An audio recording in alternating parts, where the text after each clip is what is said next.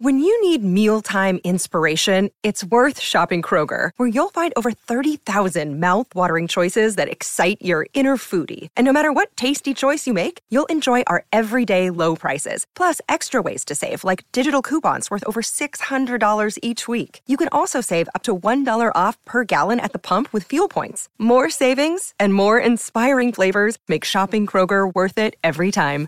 Kroger, fresh for everyone. Fuel restrictions apply. Hi, this is Harry Shearer, and you are listening to TV Confidential, a radio show about television.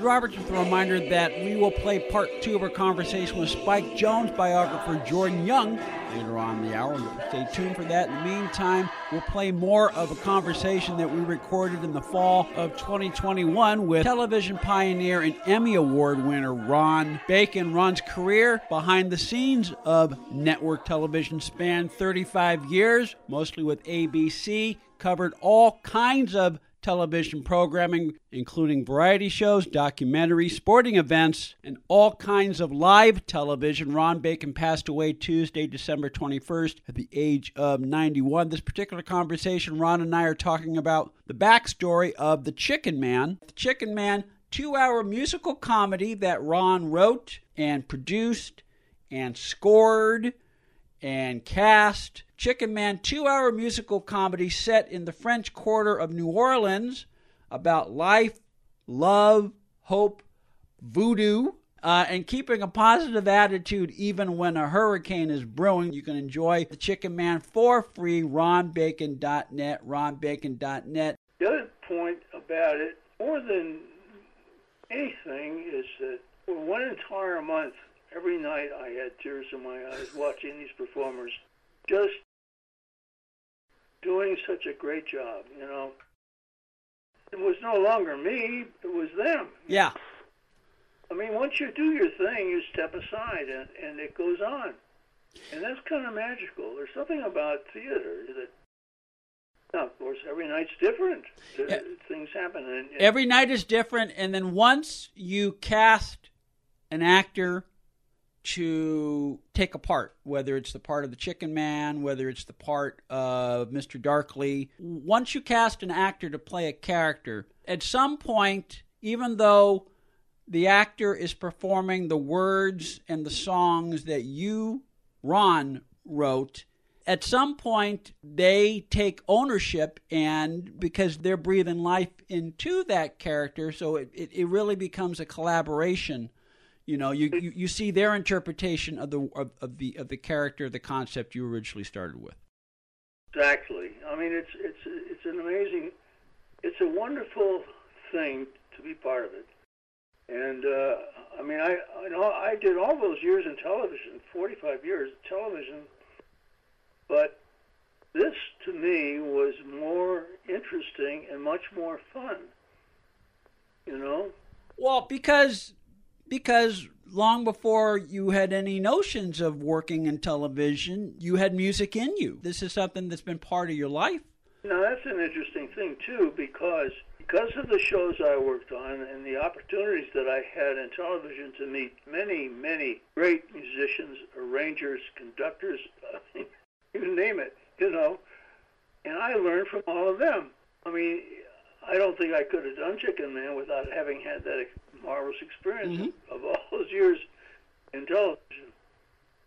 So there's a there is a, there's a continuity to it, you know. Very much so. The Chicken Man two hour musical comedy set in the French Quarter of New Orleans that Ron wrote and produced and directed in 2000. There's a YouTube video of the only videotape performance of The Chicken Man. Uh, you can enjoy it for free at ronbacon.net. Ronbacon.net. Okay when you first started to put this together, you had an experience because, as as you just said, there really was a Chicken Man, and so you had you had a character in mind. You even had a couple of songs that you had written long time ago that you figured, okay, I'll find a place for it. And you had an actor, you had a lead in Sammy Davis to play the character. So you were not starting completely from scratch, but you ended up writing another 15, 16 songs for this. When it comes to writing music, which comes first? Does the lyric come first? Does the melody come first? Or does it depend on the song? All those above. but what was uh, something about this that was quite interesting. I've heard this mentioned by the great director Fellini when he talked about his work and some of the other great directors. There's a point where things just happen by themselves. Mm-hmm. I would have a need for a certain kind of song, and in the middle of the night, I would get, I could hear the whole song, all the lyrics and all the chords and everything, and I would have to get up out of bed and immediately write it down. yeah. Because I was it was afraid if I if I didn't I'd lose it. Yeah, know? exactly. You know, the... and it would be complete. What's interesting is it would be complete. The whole thing would be complete. Same thing would happen. I'd go walking, and I'd, I'd be walking around, just getting some exercise here in Sedona, thinking, gee, I need a son, blah, blah, blah all of a sudden they get an idea. I go home and I have to write it down real quick. Yeah. Years ago, I read a book called, it's either called Serendipity or Synchronicity, but it, it has to do with the creative process. And uh, the takeaway from the book that I've always remembered is we get our greatest sources of creativity from bed, bath, or bus, meaning when when we're lying in bed or asleep, you know, which you just gave an example of. And before we had cell phones where you can just pop up the memo app and just type in, you know, the idea as it came to you, many many creative people would have a pen and paper at, at their bedside so if to to capture ideas that came to them in the middle of the night. So, but also bus while we're traveling or walking. You know, you just gave an example of how ideas would come to you while you're exercising or walking. And then I can speak to this. There have been ideas that have come to me in the shower. So that's where the bath comes in. So, but in, so, but you being a creative person, Ron, you understand that. Well, you're a creative person as a producer of a radio show. And I think you have these same experiences, do you not? Yes, I do. Yes, I do. And it's a wonderful thing. It is. It is, but and I and I can tell you that the writing muse, the creative muse, they're not unlike the Loa. The Loa folks is a trio of creative spirits that also serve as the Greek chorus in Ron's musical The Chicken Man. It's not like they're always there. They seem to come to you when the idea strikes and you've got to take advantage of when that creativity comes to you because you may not remember it if you don't put if you don't write it down an hour later. Exactly. And then when you have a great show, what a joy it is, is it not? I mean, does it not just magnify your life so much? I mean, it is such a joy to be creative. And I would imagine, I mean, clearly the notion to tell this story had been with you for many, many years. And so the opportunity to tell this story in a musical form and have all the components come together in at the time that they did and to have the success that you enjoy it, it has to be very gratifying.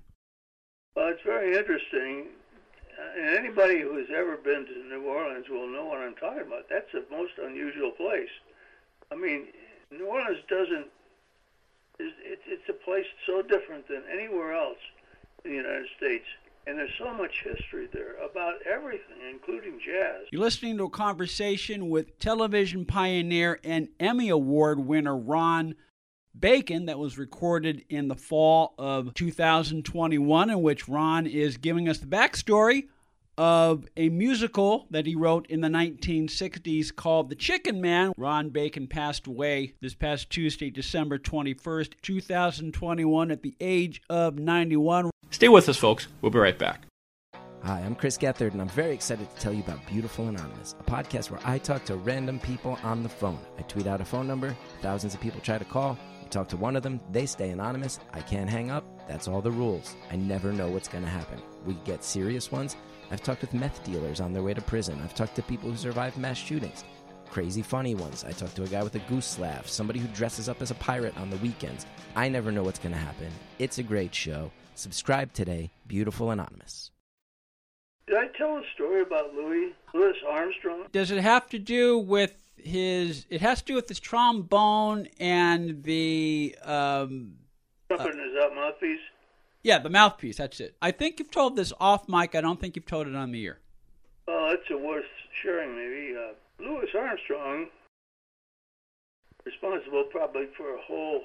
I, I would say that he's responsible for jazz.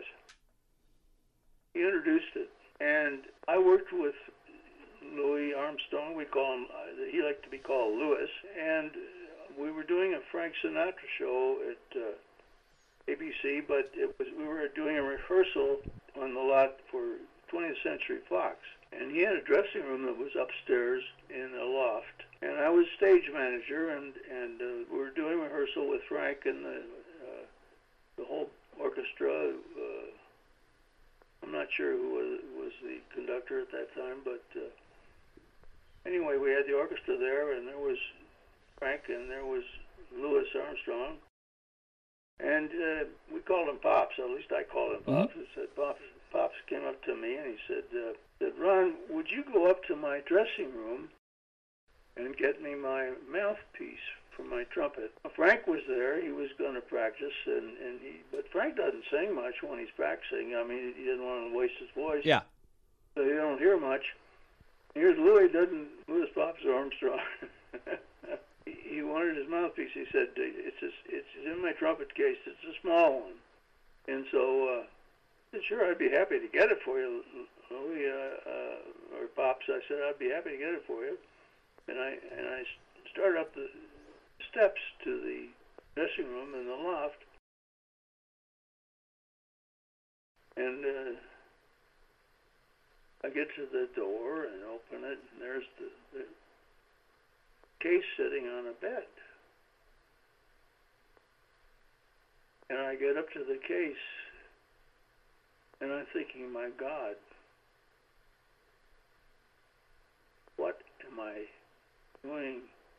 I am touching history of jazz. It was almost like the Holy Grail. What is the holy grail of music? and I that case was so aged. You could, I mean, you could smell the Yeah. history. And I, I carefully opened it. And there was the trumpet inside. Yeah. A whole bunch of handkerchiefs. Mhm. Because you remember, Louis Armstrong always had a handkerchief. Yes, he did. He perspired Mm-hmm. pray for him to keep the handkerchief on so he didn't hit the, hit the wrong notes. and um, then uh, to the right was this a place where you could open up a little velvet lid, and underneath there we saw we saw two mouthpieces. And I went in there and I picked up the mouthpiece he, he re- requested. And I'm thinking, my God, who has ever had the chance to do this? Tears came to my eyes. Mm-hmm.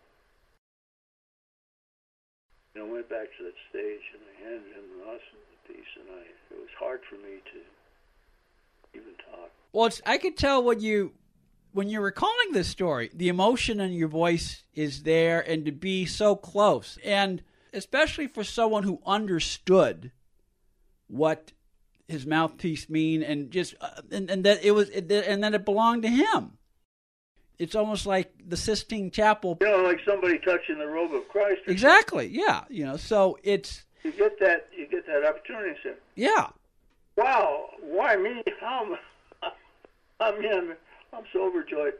Honestly, those are the kinds of things that, that happen. I think to everybody in working uh, in life. I don't think it's unique to, to show business. But when you have an awareness Yes, exactly. of it, awareness of what you are really doing, when you meet somebody who is really special, hmm when they have done something, when they have been in a war, one of the good not how many wars. but I mean, it's I mean, you can't not. I mean, these people have uh, experienced things that are so dramatically different than anything you probably will ever encounter in your life. hmm Can't but respect them in, in a very special way.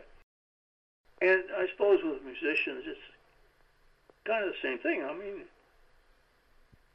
they're just, uh, to me, uh, meeting some great musician, having the opportunity to work with them, uh, any musician whom I have respect for, is important. And I, I, I think that that should not be any different than somebody doing something else in life that is totally alien to me. I mean, maybe somebody meeting some famous mathematician who does that for a living or is, is, is studying or, you know, I mean, to have those encounters with those great people who are, are the touchstones of, of, of what we consider to be important. Ron Bacon had encounters with many of the great musicians of our time during his 35 year, 40 year career in network television, one way or another.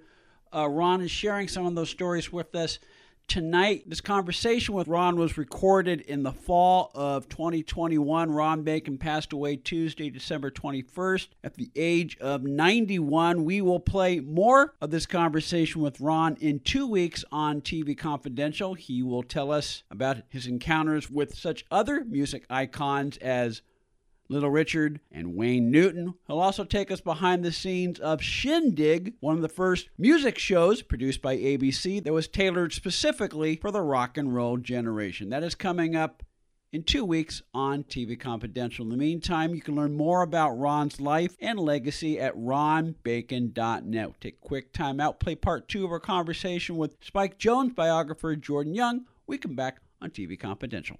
This Week in TV History now has its own podcast you can enjoy. This Week in TV History with Tony Figueroa on Apple Podcasts, Spotify, Google Podcasts, and wherever else you find podcasts. Be part of our conversation. If you like what you hear, have thoughts on this week's program, or have an idea for a future edition of TV Confidential, we'd love to hear from you. You can email us at talk at tvconfidential.net, talk at tvconfidential.net. You can also message us at facebook.com forward slash tvconfidential, x.com forward slash tvconfidential, or at TV Confidential on Instagram. And if you're listening to us on the TV Confidential podcast, please be sure to hit the subscribe button. This portion of TV Confidential is brought to us by our friends at Front Porch Realty, the community of realtors in the Northern Bay area of California that is committed to finding the solution that is best for their clients. Whether you're a first time home buyer or looking to sell or lease your property in Northern California, call Karen Strain